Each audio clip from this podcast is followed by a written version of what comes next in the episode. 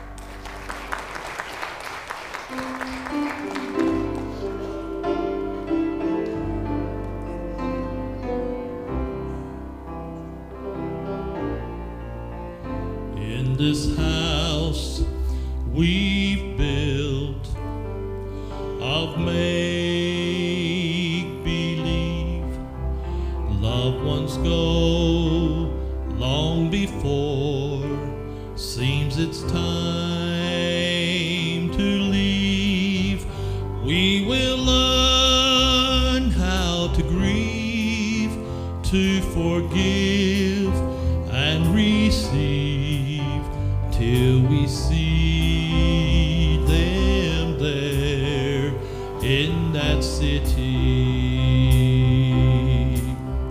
Span of stars overhead as we walk this road while the darkness remains.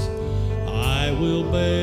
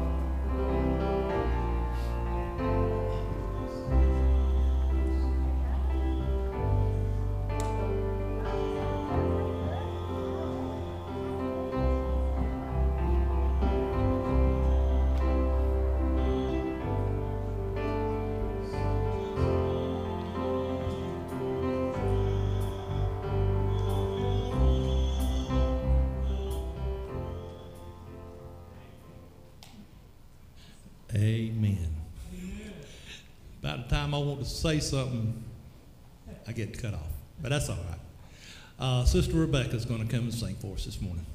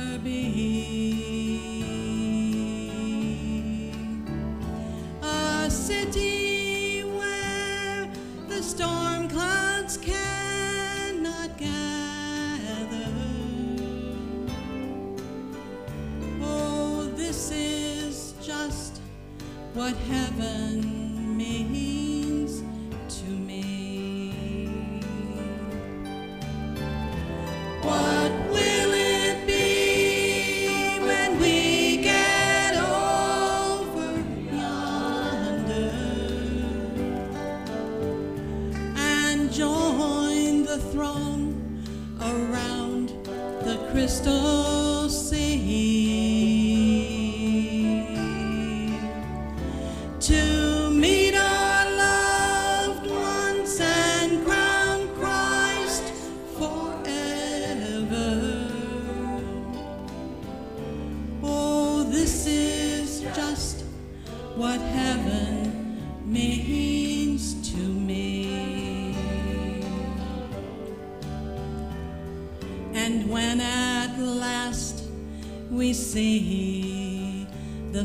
of Jesus,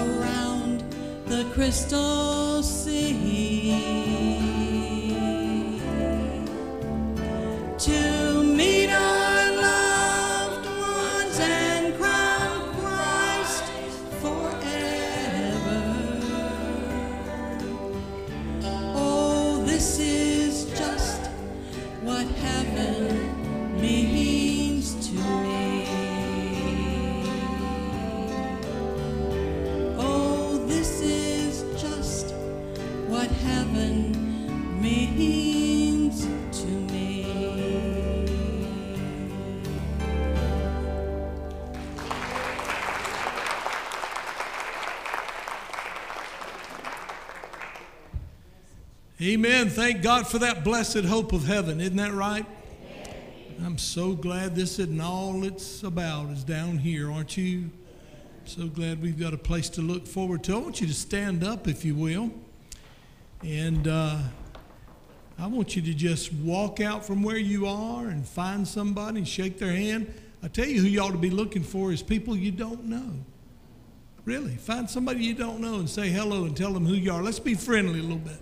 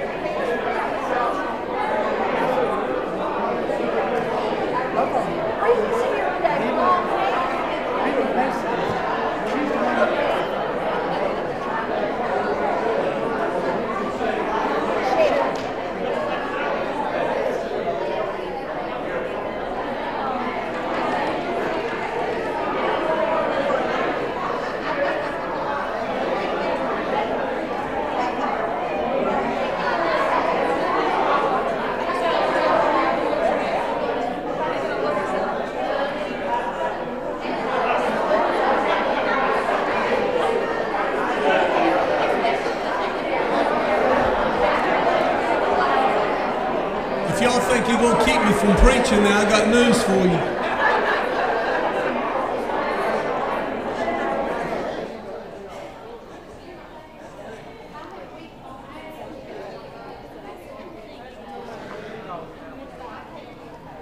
Y'all act like you love each other.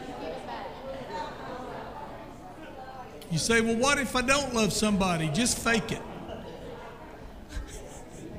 fake it till you make it. That's in the book of Pharaoh, chapter 8, verse 7. All right. Good to see everybody in church this morning. Thank you so much for coming. You had a lot of options today, but you chose to be here, and we're honored by that. We're honored by your attendance here today. Um, I want to pick on two girls that are here today, Shelby and Reba. I don't know what their last names are, but they're Braswells in my book.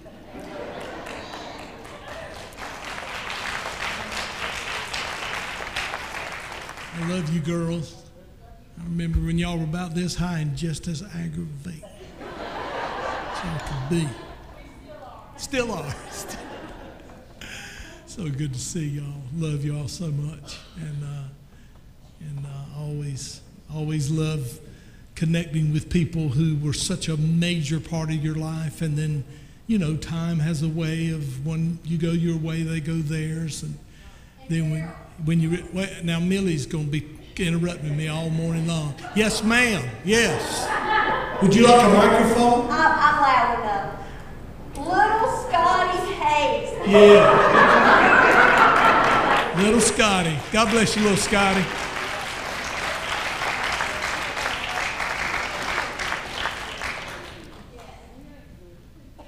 I asked him, did he remember the first time I ever met him? And he said, Yep, I remember you visiting me in the hospital and bringing me that little toy helicopter. And uh, we've been a long time since then, hasn't it, Scotty? Still look good, though, buddy. Sure do. And I tell you, looking good sitting here, and let me see you sitting here like you are. I, I love you, man. I appreciate you. You got a good mom and daddy. Man. Man, I, I come here, a young preacher, green as a gourd, didn't know nothing, and they just loved me and loved on me, just like this whole church did that. This whole church did it. And um, I just love them and remember them and want it be a great homecoming one day. Amen. Amen. Get me squalling up here. Cut that mess out. Where the Sullivans at? Where y'all at? Came, good to see y'all. Some of my folks from Pikes Crossroad just snuck away and came over here to Pine Level today. Good to see y'all. I love you.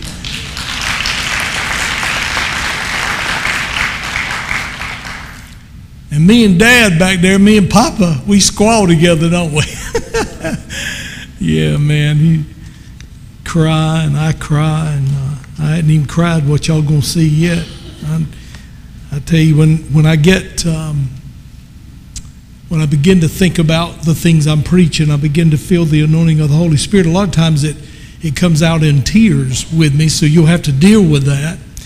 Uh, I remember, uh, how many of y'all remember a Church of God preacher, great icon of the church, and certainly an icon of the Church of God, Ray H. Hughes? Anybody remember Dr. Ray H. Hughes? Amen. What a preacher. What a preacher. And I remember he told the story one time that uh, when he would preach, he would cry.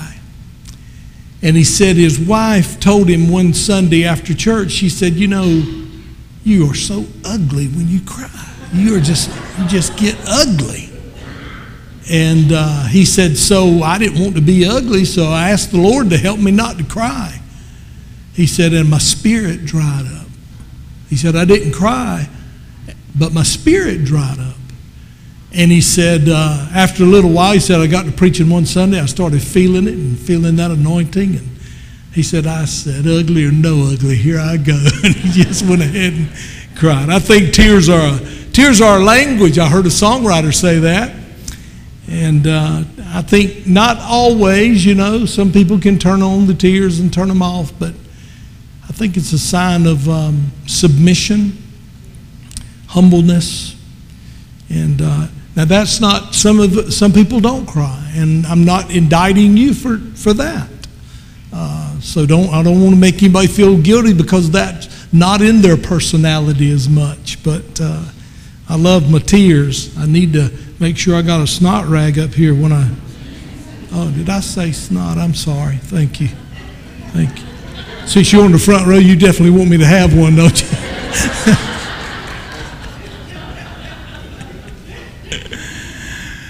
All righty. Get in your Bibles this morning to Second Chronicles, and we're going to conclude this sermon series. I don't know how many sermons I've preached out of this passage. Six, maybe. Maybe this is number six. I don't know. But uh, this is the final message, and uh, we're going to kind of see how God wrapped this thing up, how it all culminated. I'm going to try not to preach too long. I heard a story about a preacher, pastor who came to church. He was shaving, and um, the morning before church, and he and he cut himself, and he put a band-aid on his face. And after church, uh, he went a little long, and after church, one of the ladies mentioned the band-aid, band-aid on his face, and she um, was asking him, you know, what happened. He said, well, he said, I was thinking about my sermon while I was shaving, I cut my face. She said, Well, I tell you what, next Sunday, why don't you uh, think about your face and cut your sermon? Let's, do well, let's try it. Let's cut it back that way. Do it that way. well, let's do a quick review for those of you who maybe haven't been here for the whole thing. Um, Jehoshaphat's the king of Judah, and Judah and uh, Israel. Yes. I did forget that. I'm sorry. She just walked up here and reminded me. So there's me and Millie when we were here, pastoring uh, the church. Mitch is, uh, Brandon's about two or three, and Mitch is about one or two right there. And uh, me and Millie are both 40 pounds lighter back then. Man, look at that hair, dude. Go back to that hair for just a minute. Look, can you focus? Can you zoom in on that hair? Man, I look pretty good. Okay. All right, let's go to the next one. Now, that's my family now. And that's Brandon up there with that big old beard on his face, and there's no hair under that cap. None. He is, I don't know if this is good English, but it's truth. He's more balder under that cap than his daddy is. and uh, that's my uh, daughter in law, Amy. And that's our little Liam, our little grandson. And uh, that's the front door of our house. There's little Liam. There he is. Yeah. Yeah, man. Hey, you don't get you don't get much cuter that right there now. There he is. Christmas time. And uh, so we just thought we'd let you see. They'll, they'll, they'll come and you'll see them. They live, as I've told you before, in a little town above Greensboro called Eden, right on the Virginia line. And uh, when Miss Millie is uh, playing hooky, that's where she's at. So uh, it's good to have her here with me today. All righty. Now we're ready. Now we're ready. So Jehoshaphat is the king of Judah, Judah and Israel. Um, certain, uh, there was just the nation of Israel, and then the it, it divided. The kingdom of Israel divided into two kingdoms. There was a division, and Jehoshaphat is over the division called Judah. And so these armies that are jealous of God's blessing own Judah and own Jehoshaphat uh, they become very jealous and they join together. They join their three armies together. Now, let it be noted that one army could have defeated Judah, just one of those armies, but they joined together and created three armies into one. So, certainly, Judah could easily be defeated. And uh, evidently, there's some, some message that comes to Jehoshaphat, or, or maybe they see um, from the watchtower. But the Bible says that there came people to Jehoshaphat saying, We need to get ready. There is a great army coming against us. And so, Jehoshaphat, the Bible says, uh, had a, an, an awakening, and uh, the Bible says he respected that situation. He feared. Y'all know there's a good fear and a bad fear. You know, if you see your little child playing out by the road and and that, that's a good fear. You got to go get them and get them away from there and rescue them. But then there's that bad fear that paralyzes us in our life, and we can't move on, and we can't put things behind us, and we're always afraid of anything new or anything different. We, we love our little comfort zone, and we're fearful to get out of that. So there's a good fear, there's a, a sensible fear, a wise fear, and then there's a, a paralyzing fear. And the fear that Jehoshaphat had was that wise fear. We've got to do something about that. His first thought was to pray. His first thought was to bring together all the people of Judah and pray. And so they all came, and my goodness, what a prayer it was. Matter of fact, I, I just encourage you all to go back to that prayer and go through it from time to time in your life. Uh, he prayed, and when he got through praying, the Bible says the people just got quiet. It says the daddies and the mamas were there, their little ones were there, and they just got real quiet. Almost like they were saying, Lord, now we need to hear from you. Now you've heard from us, and we've cried out to you about this army that's going to come wipe us out. And now, God, we need to hear something from you. We need some guidance. We need to know you hear us. We need to know you're with us. And the Bible says, old Jahaziel prophesied. God began to speak through Jahaziel. And Jahaziel said what God always says be not afraid. Be not afraid. I am with you. The battle is not yours, the Lord said to them through Jahaziel, but the battle is mine. We need to learn that, folks. We need to live that. We need to let that truth be in us. Okay, so let's pause right here and do a little application. So, what are you going through? What are you facing? What are you going through that maybe people know about, but what are you going through that people don't know about? And maybe you don't feel free to share it. And, and there's a struggle going on inside of you, and the enemy is whispering in your ear, You're going down. You're going down. I'm here to tell you that the battle is not your battle. And you know what? You know why so many people in the church are burned out? A lot of people in churches are burned out. You ever been to a church that's burned out? It's pitiful. It's sad. You know why so many Christians are burned out today? Because we want to be saved so we go to heaven, but we want to solve our own problems. And when we try to solve our own problems, it wears us out. It wears us out physically. It wears us out mentally. It wears us out emotionally. I'm asking you, and I'm calling on myself, to remember that the battle's not my battle. The battle is the Lord's battle. Now, He doesn't mean you won't need to fight every time. Now, He told these folks you won't even need to fight in this battle. And sometimes you don't need to fight. Have you ever had the Lord step in and fight a battle for you and you didn't even have to fight? Now, boy, I like that, don't you? I'm all for that. But sometimes God fights the battle through you. Through you. See, we're like a glove. I got gloves. I'm very tender. My hands are very tender. You know, preachers are. And so every time I do any kind of work, I put my gloves on. I put, and plus, they look kind of cool too, so I put them on. Well, my neighbors will look over and say, "He's got his gloves on. He looks good," you know. So, so I put on my gloves. But you know that glove has never raked a yard.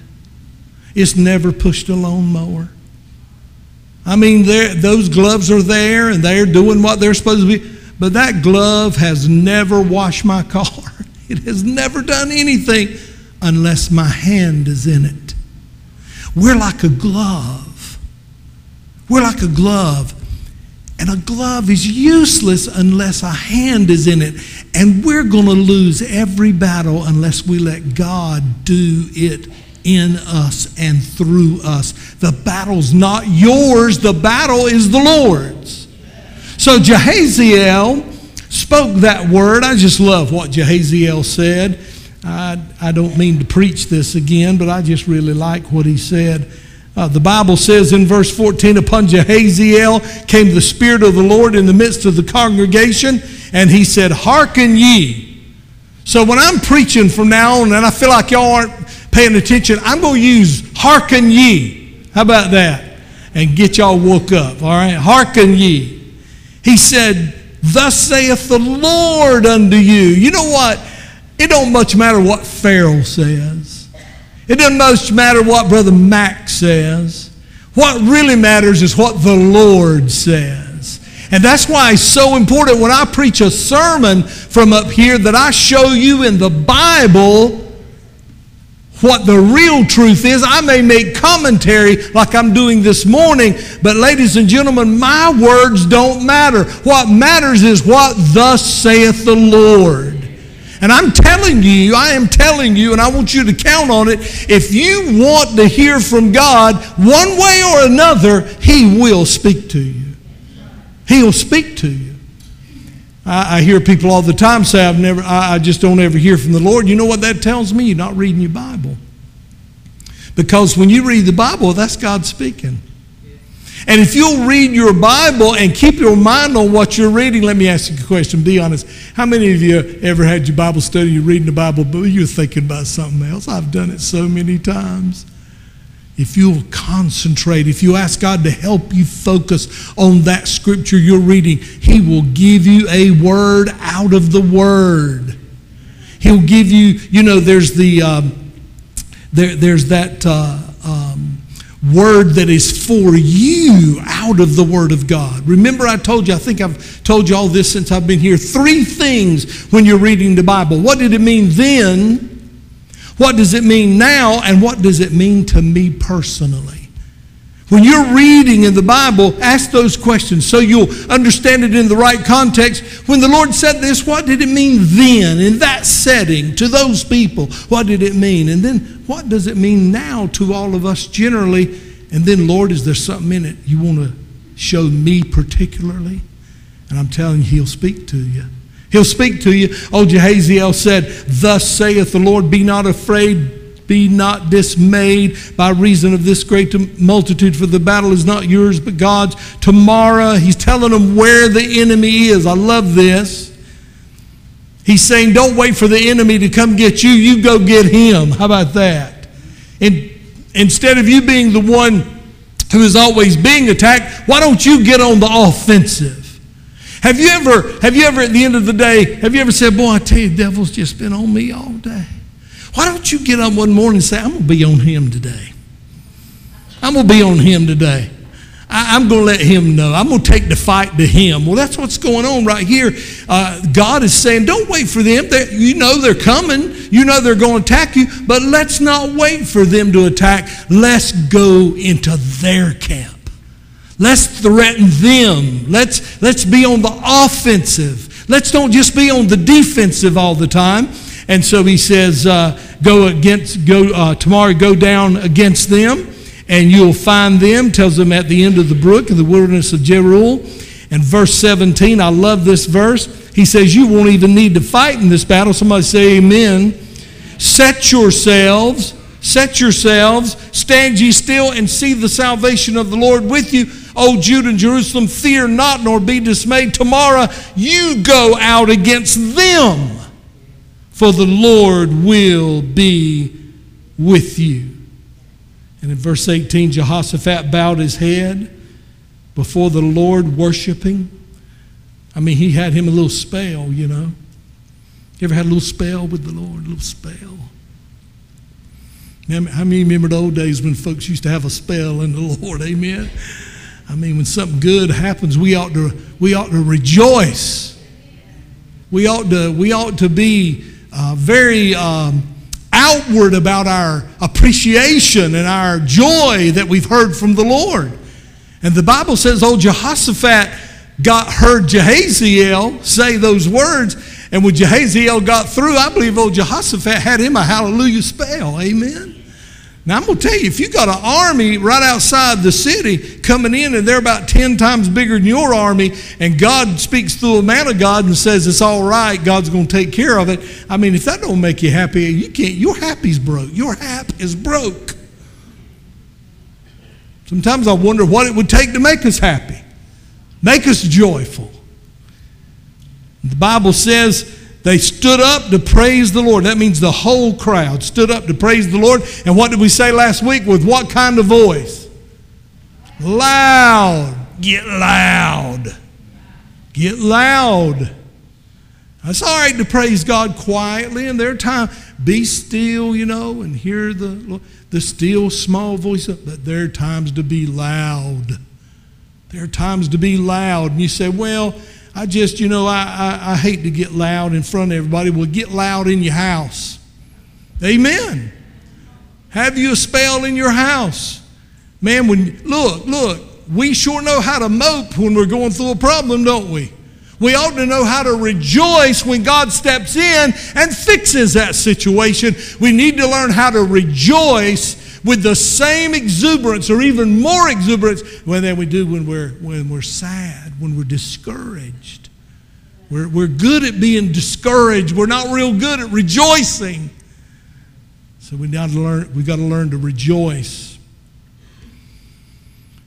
And so um, says in verse 21, and when he had consulted with the people, he, Jehoshaphat, appointed singers unto the Lord.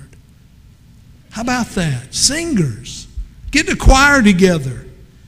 That they should praise the beauty of holiness. Wait a minute, we're about to go into a battle and you want us to praise? I thought praise came after the battle. No, no, no, no. Praise, I want you to get this if you don't get nothing else I say today. Praise is a weapon. Praise is a weapon. Listen, I'm telling you, when you're having a rough day and the enemy's on you, you get somewhere, maybe you're at work, you'll have to get in the restroom. Of course, they'll be knocking on the door to see if something's wrong with you. But you get in there and you praise God. You get in there, the Bible says the Lord dwells in the praises of his people. So if you want God to come into your situation, next time you're in the valley, just begin to send out the hallelujahs. You say, but I'm in a bad situation. I thought you did all that after. No, no, no. You do it now. It's a weapon. Unsheath the sword of praise in your life. Don't keep that sword in that sheath on the side. Unsheath that sword and begin to wave it praises to God in your worst times, in your darkest times, in your most difficult times. Learn how to praise the Lord. And the Bible says God will dwell in that. And when God comes, the enemy's got to go. He's got to go. So when you when you find out that God, please help me, I'm in so much trouble. God, please help. When you find out that ain't getting you nowhere, just stop it and begin to say, I begin to praise you, Lord, because I know what you're to do. I know you're not to leave me. I know it's dark right now, but joy comes in the morning. I am going to glorify your name not after you set me free, but just in faith, knowing that you're going to set me free from this. Praise ahead of time. That's why I encourage you, and I mean it. Praise before you get here on Sunday morning, especially, put on that worship music, put on that praise music, put on your favorite preacher, put something on that's going to get you going, priming that pump. Remember that last week? Get that pump primed so when we come in here and we hear the first note of that song or that first prayer, we are on fire and ready to go. Amen? Man, you wear us out up here when we have to, come on. Somebody say hallelujah. Somebody say, Praise God. Somebody say, Man, you're wearing us out. So let's come with the pump primed. Amen. Ready to go. See, look, let me preach something I've already preached before. See, we think the people in the pew, we think they're the audience. And we think the performers are the people up here on the stage. And we think that God is on the side anointing us up here on the stage and so we can uh, bless you so you can get blessed. But that's not how it is. God is the audience. God is the audience. And the people on the stage are to be anointed and prayed through, and they are to inspire you to minister to the Lord. Did you know we can bless the Lord? What does the Bible say? Bless the Lord, what? Oh, my soul, and all that is within me. Come on, church. Bless his holy name. We can bless the Lord, and we bless the Lord in our worship. We bless the Lord in our praise, and we bless the Lord in our thanksgiving. I mean, when your kids thank you for something, especially when they're little and they just say, Oh, mama, thank you, thank you so, don't that just do something for you? Now, you know, when I left Pine Level the first time and I became an evangelist, full time evangelist, me and Miss Millie got a bought Ricky and Debbie Cooper's van, and uh, we traveled all over the country preaching. And and I carried a big old sound system, and Miss Millie would sing, and I always made myself available to sing, but nobody ever requested it. But Millie would sing, and then I would preach, and. Um, and, and, you know, those are wonderful times. They're fantastic times. Uh, but we learned, we learned during that time that worship, that praise was what was what kept us going, was what kept us motivated. Millie singing songs that didn't just talk about, and look, the song we just heard about heaven, I love those songs, and, and I'm all excited about the sweet by and by. But I don't know about y'all. I, I, I, need to know something about living in the nasty now and now, don't you? I mean, I'm thankful for the sweet by and by, and I don't want to ever stop singing those songs, but I ain't there yet. I want to know what God's doing in the nasty now and now. And here's what He's saying I'm available to you in the battle, I'm available to you in the darkness. The reason God says you don't have more of me in my uh, me more of me in your life is you don't want it. You don't pray for it. You don't you don't ask for it. You don't believe for it. And so God is saying if you want more of me in your life, I'm ready. I'm ready. You, you just let me know when you're ready. You know, people say, uh, you know, I'm waiting on the Lord to, to do this or that. Most of the time, He's waiting on us to do what we need to do so He can step in and give us what we need. So it says they appointed singers unto the Lord that should praise the beauty of holiness as they went before the enemy. And then he told them what to sing. He said, Sing, praise ye the Lord for his mercy endureth forever. So he got the choir together and he said, I want y'all just going down there now. I want you to just go, I want you to get in front of the army, get ahead of the army, and I want you to just go right on in front of the army and just start singing. Now, trust me, I've been to a lot of churches and I've heard a lot of choirs. And I've heard some choirs that could defeat the enemy. I mean, they were terrible. The enemy would run, definitely.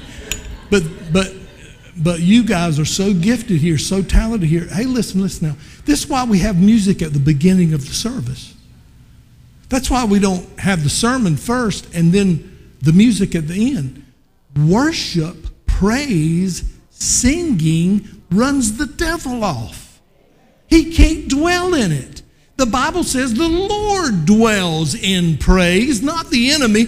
You say, well, how do you know the devil flees? Here's how I know, because wherever God is, he don't want to be there. So I just know he's going to go. So listen, when we get up on Sunday morning, we come in here on Sunday, Sunday night and Wednesday night. Now, I'm preaching tonight, Sunday night, first time, I guess. Or am I still preaching? I'll be, I'll be here tonight preaching. And, uh, um, you know, we, we come in here, we begin to sing, praise the Lord. I love those choruses we were singing today and talking about uh, the second coming of the Lord, coming in on the clouds, the rapture of the church, and all of that, all of the singing we were doing, the worship. See, that, that's not a show, that's not for entertainment. Now, we want you to enjoy it, and we're going to put our best singers up here, but, but it's uh, we're, we're fighting a battle on Sunday morning. We're fighting a battle. How many of you know the enemy doesn't want us to have a good service here at Pine Level? He wants it to be dry and cold and dead, and he wants Pharaoh not to be able to think anything to say, and he wants me to stutter and stammer. He wants me to be boring, so you don't want to. So, so we've got to deal with the devil before we can even have church. And, and look, that's not just the responsibility of the pastor and the people up here on the stage. It's all our responsibilities every time we gather is to sing the devil out of here. Amen. Worship the devil out of here. I've never said that before. I've been preaching 45 years and I've, I've never heard myself say, worship the devil out of here. See, God's still giving me new stuff. Hallelujah. So those singers, those singers now are singing, Praise ye the Lord, for his mercy endureth forever. Well, Jahaziel just told us, God speaking through him, exactly where the enemy was. Now, let me tell you, when you go do a little study there about the geography of that area and where the enemy was, they were down in a valley. They were camping down in a valley. They were hiding. They were going to get up early in the morning and they were going to attack Judah. But God said, No, we're not going to wait for them to attack us. We're going to attack them. And we're going to attack them with praise. So now I don't know exactly what happened. The Bible doesn't say precisely exactly what happened. So I want you to permit my imagination a little bit this morning. I see them singers, they're just coming. They're just coming down. Praise ye the Lord. Praise ye the Lord for his mercy endureth forever. Now, I don't know about you, but if I'd have been in that choir, I'd have probably been singing like this. Praise, praise ye the Lord. You know, because I'm going right into the enemy's camp. I'm going right into the enemy's camp. And I don't know exactly what happened, but if they were down in a valley, maybe it was that the voices of the singers just begin to bounce off those mountains. Maybe it just began to echo. Have y'all ever have y'all ever been in a setting where you could make a noise and you could hear the echo? And maybe they were down in that valley and they were singing, Praise you, the Lord, praise you, the Lord, praise you, the Lord. I mean, it looked like it sounded like it's coming from everywhere.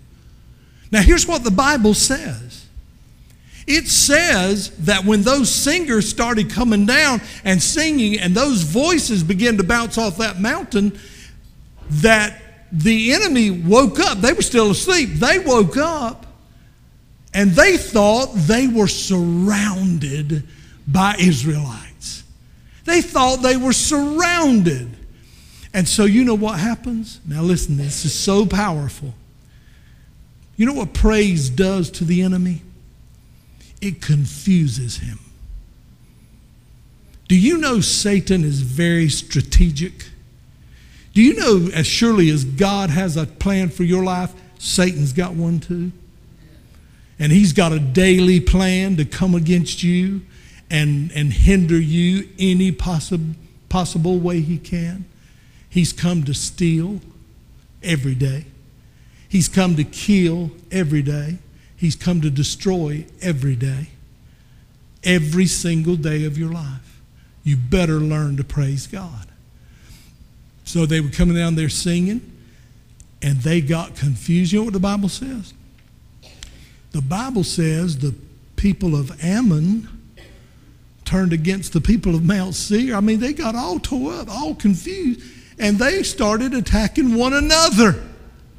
Well, the choir don't know that. They ain't got there yet. They're still coming down the mountain. Praise the Lord. Praise the Lord for the mercy.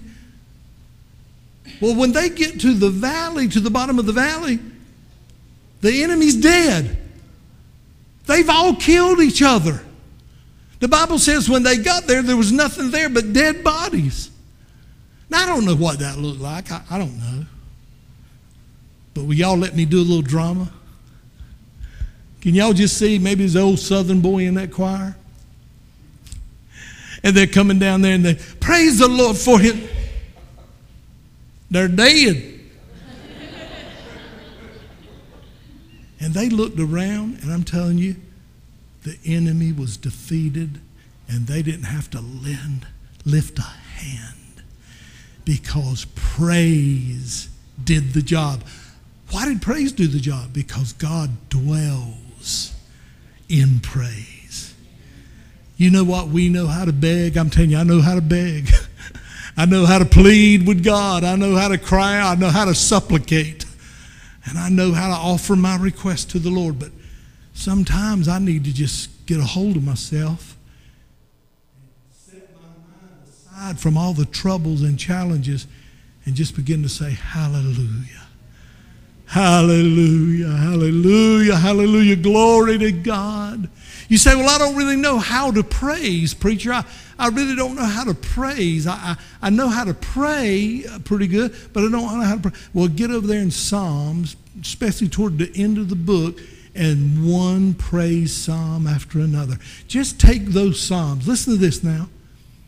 If you got troubles in your home, troubles in your family, troubles in your finances, troubles in your physical body, and you open that Bible and you say, Lord, I ain't here to ask for nothing today. I'm not here to beg for anything.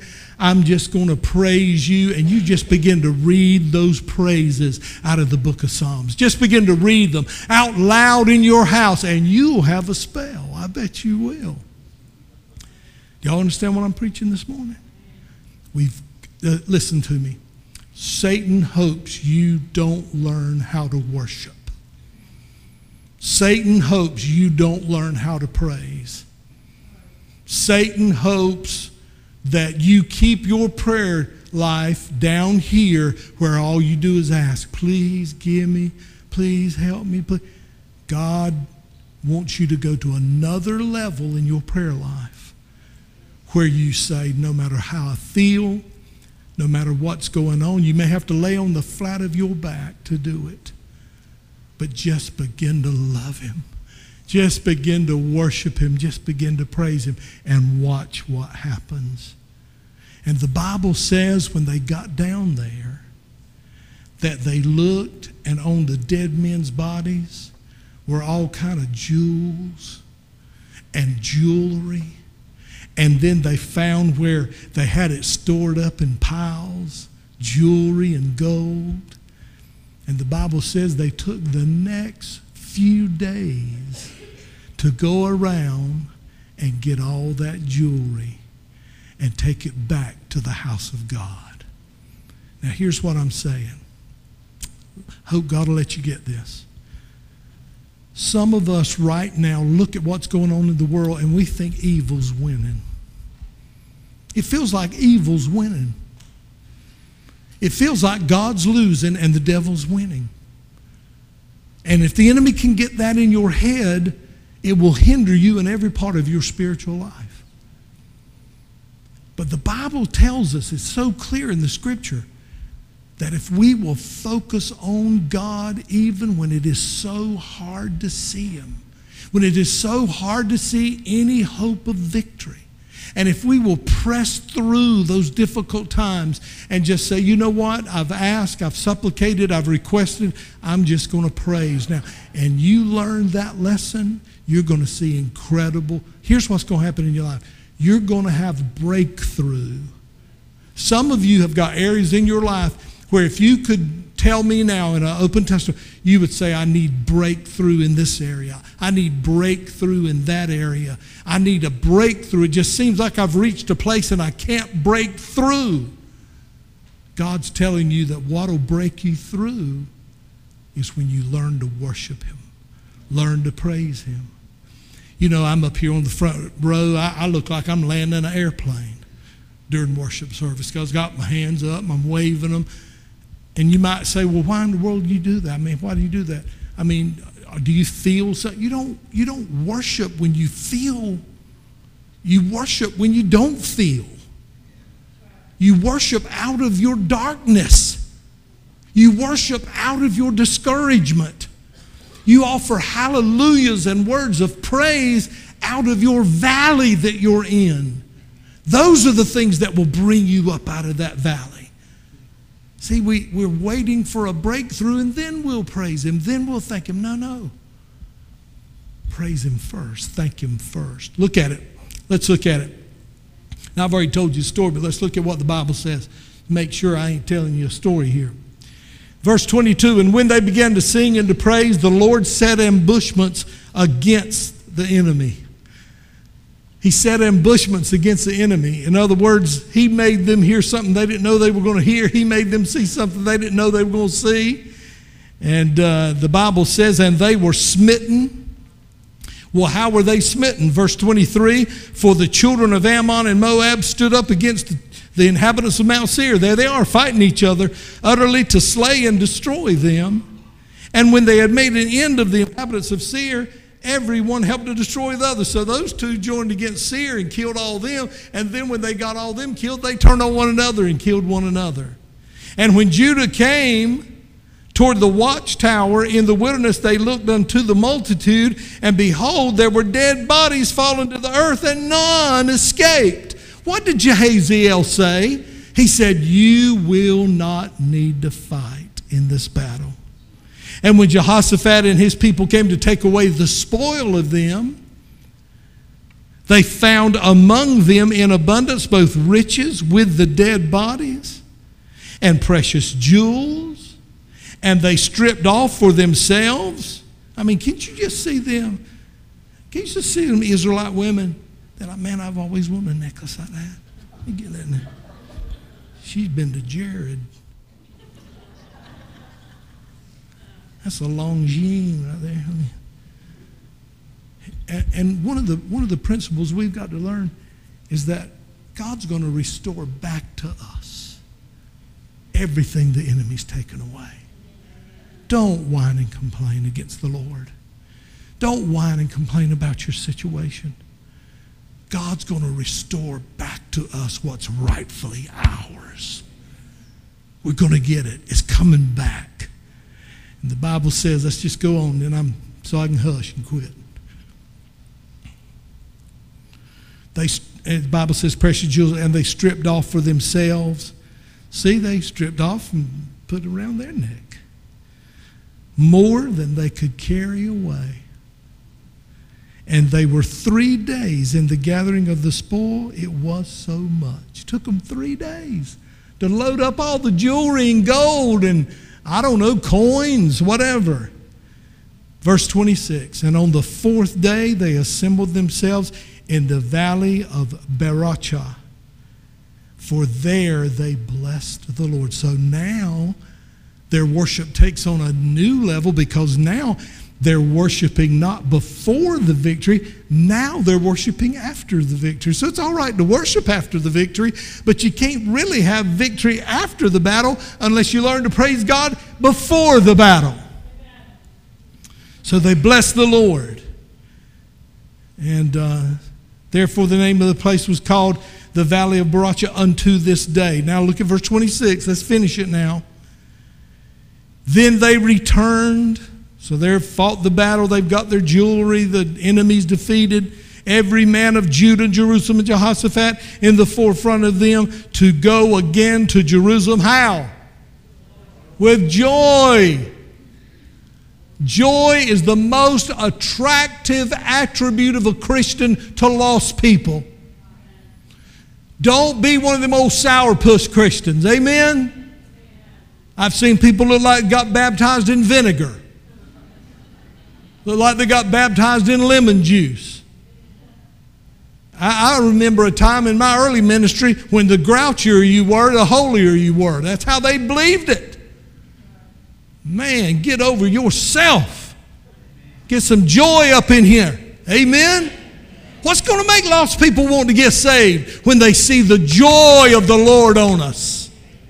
When they see us full of, especially when you're going through that valley and they know you're going through that valley and they know you're going through that trouble and they see you full of joy, they're going to say, they might not say it out loud, but they'll say it in their heart. I want some of that. I want some of that. That's what I want. I know what old Mac's going through, and man, he's got the joy of the Lord. I want whatever that is he's got that makes him joyful in the hard times. I want that in my life. And they and, and then they become hungry, and you look around on a Sunday, and here they sit, and you give the altar call, and up they come, and they're getting saved because somebody who said, I love Jesus, was full of joy no matter what they were going through. It's easy to be joyful when the battles are won but to be joyful when you're in the battle. That's the challenge. Said they returned again with uh, to Jerusalem with joy, for the Lord, who? The Lord had made them to rejoice over their enemies. We won that thing. Verse 27 And they came to Jerusalem with psalteries, that's like a guitar type instrument, and harps and trumpets. And I know there's a particular denomination that don't believes in don't believe in musical instruments in the church and I believe they're saved and I believe they're going to heaven, but I don't know how in the world they come to that conclusion when the Bible's all about instruments in the church. Amen. Amen. Let me get some water so I can preach 30 more minutes. I just saw a husband look at his husband like, You told me he wasn't going to do that. They came with the psalteries and the harps and the trumpets unto the house of the Lord. Man, they're coming in the house of the Lord to rejoice. They're coming in the house of the Lord. If I can put it in today's mind, they're going to party in Jesus. Amen? God's not against partying, He just wants you to party in Him. and the fear of the Lord was on all the kingdoms. So, so when all the other kingdoms that didn't like that didn't like Judah too much either heard about this, they got a little respect. See, when good things start happening here, and people who this town thought never would be saved start getting saved here, they're going to say, Well, I don't understand it all, but I cannot deny that something's going on. God's doing something. Amen? Amen. Verse 29 said, When uh, and fear came was on all the kingdoms of those countries, when they had heard that the Lord See, even the, even the unbelievers knew that it wasn't Jehoshaphat and the Jews. They knew the Lord did it. They knew the Lord did it. See, they, you know, people around Pine Level look over here and they go, well, Max at that church, I know he ain't that smart. And you know, there's Larry, we, we know he ain't that smart. And then they got Farrell Hardison, he, he, man, he really ain't smart. And talk about hard to look at, he's hard to look at. But God's doing something in that church. That's what I want people to say. I don't want people to say good music, good preaching, beautiful sanctuary.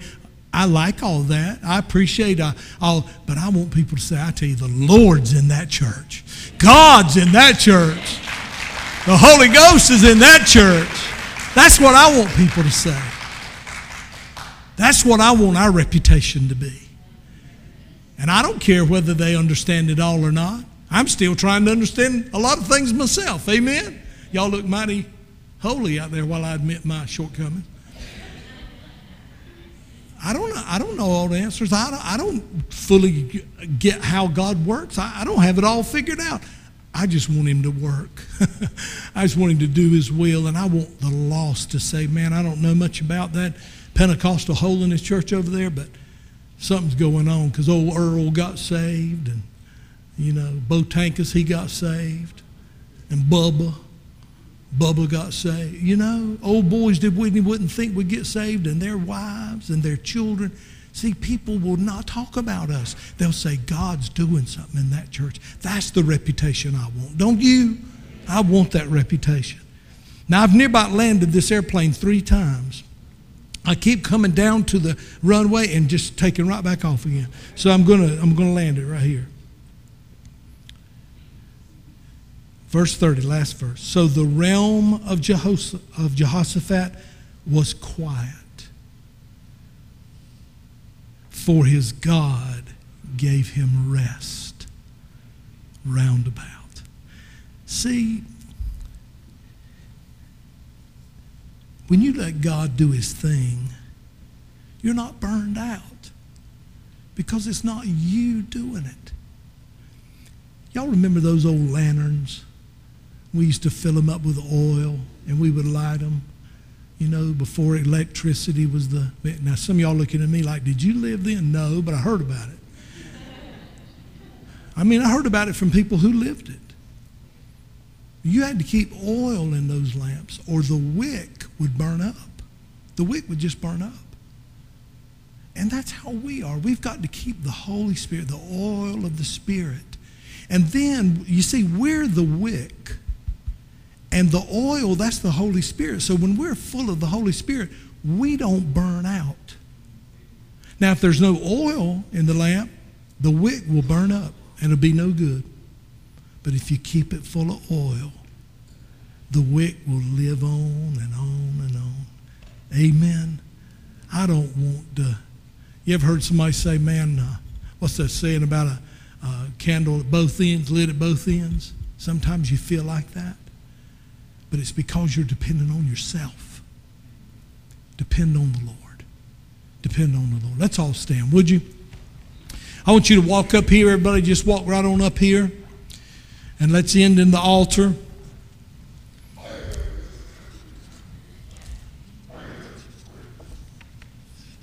I preached a little bit too long this morning. And if that offends you, if you'll come up to me after the service, I'll forgive you.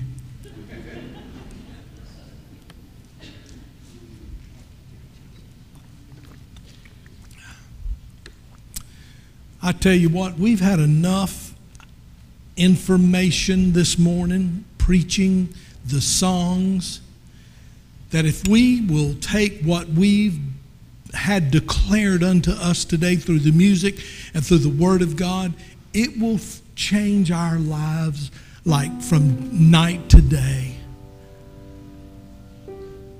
Trust Him, look to Him, depend on Him. Stop being stubborn and saying, I got this. Let me tell you, let me give you a word of prophecy. You ain't got it. I got this. I got, no, you don't. He's got it. You don't have it. But many of us, I include myself, I throw myself right in there. I want to fix my own stuff. Lord, if I need you, I'll let you know. But I think I, I think I, and then I look down the road and I'm burned out. I'm frustrated. I'm hard to live with. I've got a broken heart, all because I wanted to fix my own issues. And God is saying, Praise me. Praise me. Glorify me. Look to me. Turn your eyes upon Jesus. Look full in his wonderful face, and the things of this world will grow strangely dim in the light of his glory and grace. Y'all have heard that on the radio. God, help me live it. Help me live that. God, help me live what I've preached today. I don't want to just preach this, Lord. I want to live what I've preached today. Help me be an example. Help people see that not only do I stand up here and say it, but Lord, I walk it and I live it. A lived sermon is better than a preached sermon any day. God, don't let us claim all the power and the Holy Ghost and all of that and then walk around defeated. What a shame. What a poor testimony. That brings a reproach on you, Lord, when we claim so much, yet we walk around in defeat. Teach us how to worship. Teach us how to be thankful. Teach us how to praise. Teach us how to trust you in the darkness.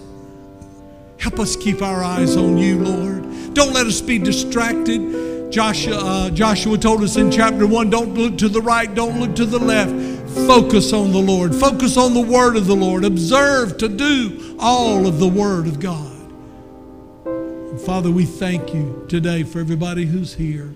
Now, if you're here, this is the last thing I'll say, but if you're here today and you don't know that if Jesus came right now, you don't know whether you'd go to heaven or not. I want you to pray this prayer with me. I want you to pray it with me. You don't have to do it out loud, but just say something like this Lord, I'm not where I ought to be. I'm not where I ought to be, but I want to be there.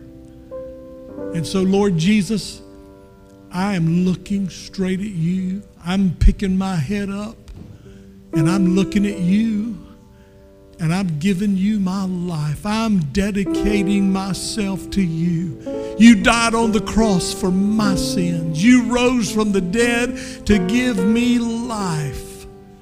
And Lord, I surrender my heart, my life, my body, my mind, I give it all to you. And Lord, I'm going to stumble and I'm going to make mistakes, but I know if I'll keep my eyes on you, you will love me and you will help me to grow and you'll help me to mature. You'll help me get my roots down. And God, be that strong man of God, that strong woman of God, that strong teenager, young person you want me to be.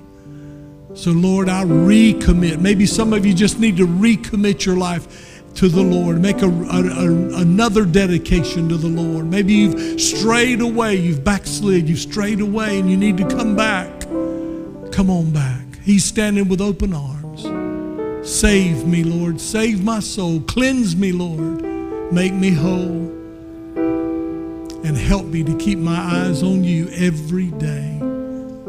In the name of Jesus. And everybody said, Amen. You've been watching the Pine Level Pentecostal Holiness Church. The Pine Level Pentecostal Holiness Church is located on 112 East Blanche Street. and We welcome you to come and join us in worship every Sunday morning at 10:30 a.m., every Sunday night at 6 p.m., and every Wednesday night at 7 p.m. Don't forget, if you can't join us in person, you can always join us via the internet through the website at pinelevelphc.org. You can watch our services, check out upcoming events, and lots more there at the website. You can also check out our app through Google Play or iOS App Store. Download the Pine Level Pentecostal Holiness Church app. It's free to use, free to download. You can watch our services live or on demand. Check out other things about the church, even donate to the church through the link. If you have a Facebook account, go to facebook.com forward slash Pine Level PHC. Get notifications when we go live. Check out pictures and other upcoming events about our church. Just like our Facebook page, that's all you have to do. Also, YouTube is available for the YouTube subscribers. Search YouTube for Pine Level PH Church. Subscribe to our channel, get notifications when we go live. You watch our services live or on demand. Don't forget, if you can't watch us, maybe you want to listen. Search for our podcast through your favorite podcast provider and listen to the services anywhere in the world. Don't forget about our new radio station. Go to our website or app for the quick link, and you can also just simply type in pinelevelphc.org forward slash radio. Radio station is playing good gospel music 24 7. Also, lots other programming is available for your enjoyment. So if you want to check that out, do so anytime and listen with friends around the world. For everyone here at the Pine Level Pentecostal Holiness Church, I'm Joey Perry. We hope to see you soon here at the Pine Level Pentecostal Holiness Church.